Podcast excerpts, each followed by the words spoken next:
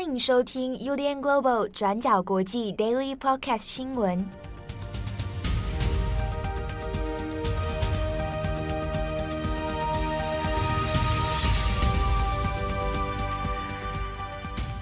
Hello，大家好，欢迎收听 UDN Global 转角国际 Daily Podcast 新闻。我是编辑七号，今天是二零二二年九月二十六日，星期一。好，今天的工作啊，稍微特别一点，因为我们今天编辑团队呢要去台北大学的三峡校区做一个演讲。好，所以今天其实我们像工作的分配啊，都会有一点调整。Daily Podcast 的部分，今天就会由我七号一个人来负责哦。那首先，今天第一条新闻，我们来看意大利。意大利呢，在周末进行了全国大选。那我们直接来看结果哦。目前最有可能胜出、取得国会领导权的是意大利的右翼政党——意大利兄弟党。好，那主要是以兄弟党为首的右翼联盟，现在呢在国会取得了大约百分之四十一到百分之四十五的选票，那基本上会成为国会的最大势力。那先前呢，意大利中间偏左翼的民主党。那现在已经承认，在这一次的大选里面是落败哦，那就变成这个反对派的在野势力。那其中我们要特别注意的是呢，接下来意大利兄弟党的党魁梅洛尼啊，梅洛尼他接下来会取得政府的领导权。那梅洛尼呢，她是一位女性，换句话说，接下来的意大利很有可能会是一位极右翼的女性来领导。那梅洛尼现年是四十五岁，那照目前的结果来看，她就会成为意大利第一位女性总理。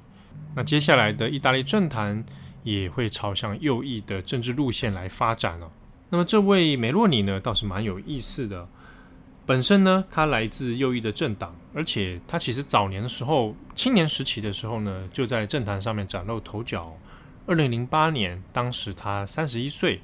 那已经是。那个时候，意大利政府哈是贝鲁斯科尼啊，贝鲁斯科尼这个，如果以前过去有看政意大利政治的人呢，应该就会对他有点印象哦。一个这算是一个怪咖吗？好，那以前转角国际有写过贝鲁斯科尼啊，他一路从商，然后呢各种丑闻啊，一些怪诞的事情。好，那他在当时二零零八年的时候呢，梅洛尼就被贝鲁斯科尼任命为当时的青年和体育部部长，那是意大利政坛上面最年轻的一个部长，当时是三十一岁。那没有几年呢，他后来也成立了自己的政党哦，那也持续在意大利的政坛中活跃。但是呢，一直到现在啊，那由他所领导的这个右翼联盟。那总算是呢，在国会当中取得了相当多的票数哦。那梅洛尼本身呢，近期也有接受很多媒体的访问哦。那当中，一方面大家会在意是他对于欧盟的看法。那以他的右翼身份来看，那的确他是比较倾向于质疑欧盟哦，怀疑欧盟的立场。但另一方面呢，他也会强调说，哎，那意大利是对乌克兰啊，尤其现在在乌俄战争爆发以后。那会对乌克兰给予支持的，那甚至是呢，过去他还常常很多这种反欧盟的这个言辞啊或者立场，在近期呢也相对比较淡化一点。那反而呢，像是对于台湾的这个读者来说，哈，可能会对他有一点印象，是因为他算是公开有反对中国啊，以及反对中国“一带一路”的一个意大利政治人物哦。那其实就在八月份的时候。梅洛尼就有接受路透社的专访，那当时呢，专访里面就讲到，如果他成功成为意大利的总理的话，那前任总理孔蒂哦，他跟中国所签的这个“一带一路”协议，他呢是不能接受的，所以梅洛尼说，如果他当总理的话，他就不会继续来履行这个“一带一路”的协议哦。那甚至也有公开的表态，对于中国的霸权反对，哈，那也有跟跟台湾的驻意大利代表，哈，那有一些来往，所以呢，会被归类到说，诶，梅洛尼应该是一个反中国啊的一个欧洲的政治人物。那当然，这个多少跟右翼的政治立场有一点关系。不过呢，后续其实还是需要一些政治上的检验哦。在当选之前，他说不会继续“一带一路”。那我们要看的是当选之后这件事情是不是真的有办法来实现。好，那在政治上他的立场是如此。另一方面呢，他个人当然因为属于右翼，而且偏保守派，那他也是很强调家庭价值哦，所谓的家庭价值这件事情的人。所以呢，过去他对于 LGBT，那对于性别等等的一些政策，就相对是比较保守。那在意大利的讨论里面，其实也蛮有意思的是，因为极少数有像这样的女性领导人出现。好，那这个对于意大利的政治文化来说是有什么样的象征或者意义吗？那之中有人倒是讨论到了一个蛮有意思的，是说意大利的家庭哦，大家应该都有一些可能文化上的刻板印象。意大利的家庭里面主导的通常是妈妈啊，那就大家如果看一些意大利的电影啊，哦，都可以感受到那个妈妈来主导整个家庭生活的一个形象。那这。梅洛尼呢，就有被投射到这种感觉哦，就是诶，她是掌管这个意大利厨房的这个一个妈妈的一个样子。好，那关于梅洛尼以及后续意大利政治的发展，未来我们在转角国际的网站、好专栏文章或者是新闻的更新，也会帮大家持续来追踪。好，那第二则我们要来看一下俄罗斯。俄罗斯呢，先前已经发起了一个新的一波征兵计划。那要扩大征兵跟动员的规模，不过呢，现在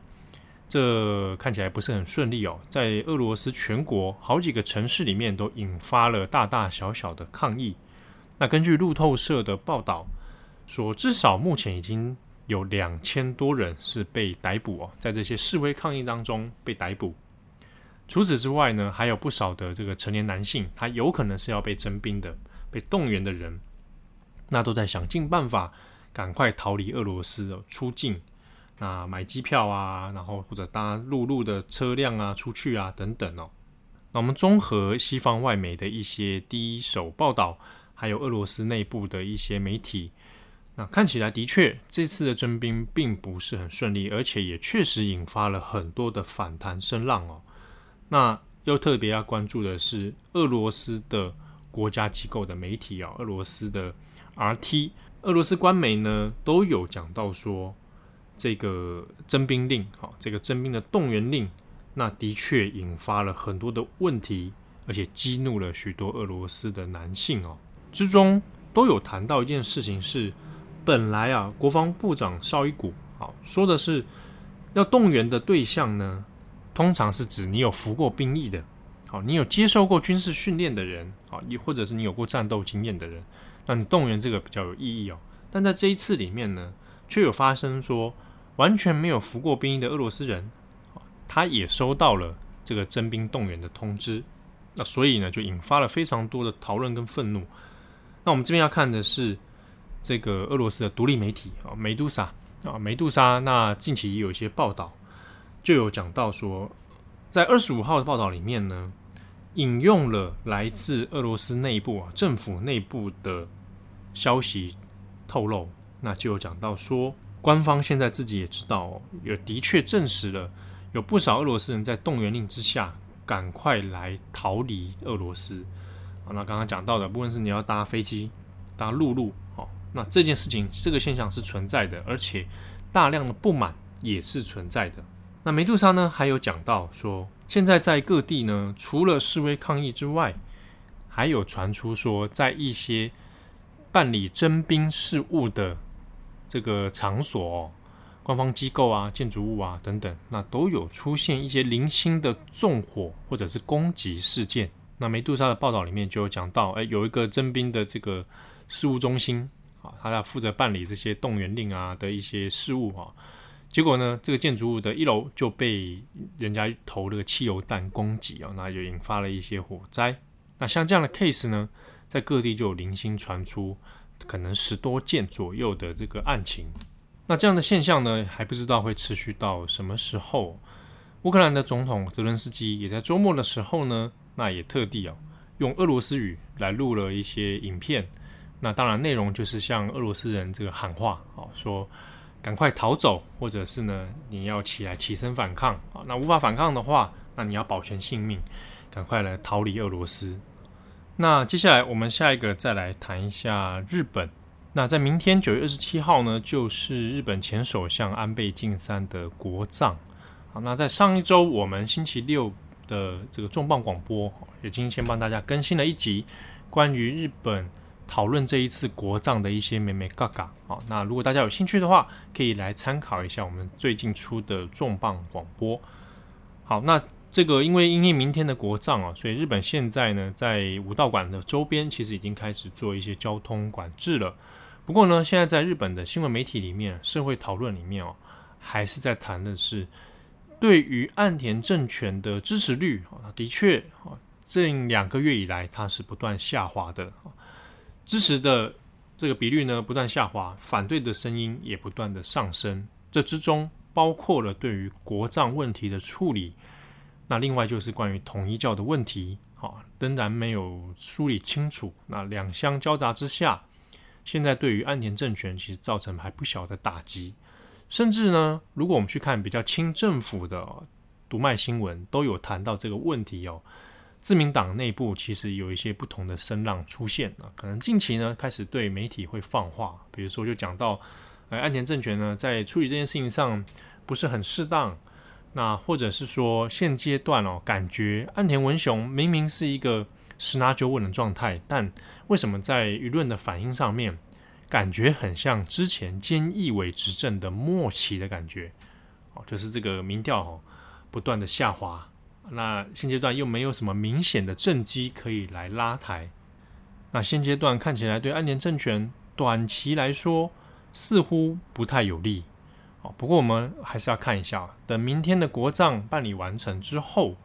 在民调上面对自民党支持方面会不会有所变化？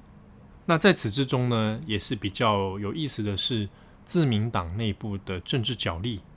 看起来呢是有一些人在蠢蠢欲动哦。我们可以留意的是呢，在安倍晋三过世以后，那么遗留下来的内部最大派阀安倍派会不会裂解？那在国葬之后，到底是团结还是裂解？这个是我们可以观察的一个方向。另一个是，如果岸田文雄想要继续走得稳的话，好，在这个接下来的黄金三年里面，保持他的执政能力。甚至是把岸田政权变成了一个长期执政政权的话，那岸田自己的派阀有没有办法呢？让他维持这样的地位？那他又要怎么度过现阶段这一个民调不断下滑，而且很难救上来的一个问题哦？恐怕在政治方面，除了国葬的事情之外，经济会是岸田现在很棘手的一个挑战哦。那岸田自己过去一直以经济政策作为他最自豪的一个专长哦，但现在通货膨胀的问题哦，日币的问题，国内经济如何在疫情之后有所起色哦，有所恢复，这个对安田文雄来说应该是他最大的一个难关哦。好，那感谢大家的收听，今天是星期一，可能你今天上班的话，多多少少会有一点点 Monday Blue 的感觉，不过呢，还是祝福大家你有一个。美好的一天，那刚好你如果在听的时候已经下班了，那也很赞，你已经脱离星期一了，可以稍微先好好放松一下。我们明天继续来奋斗。感谢大家的收听，我是编辑七号，我们下次见喽，拜拜。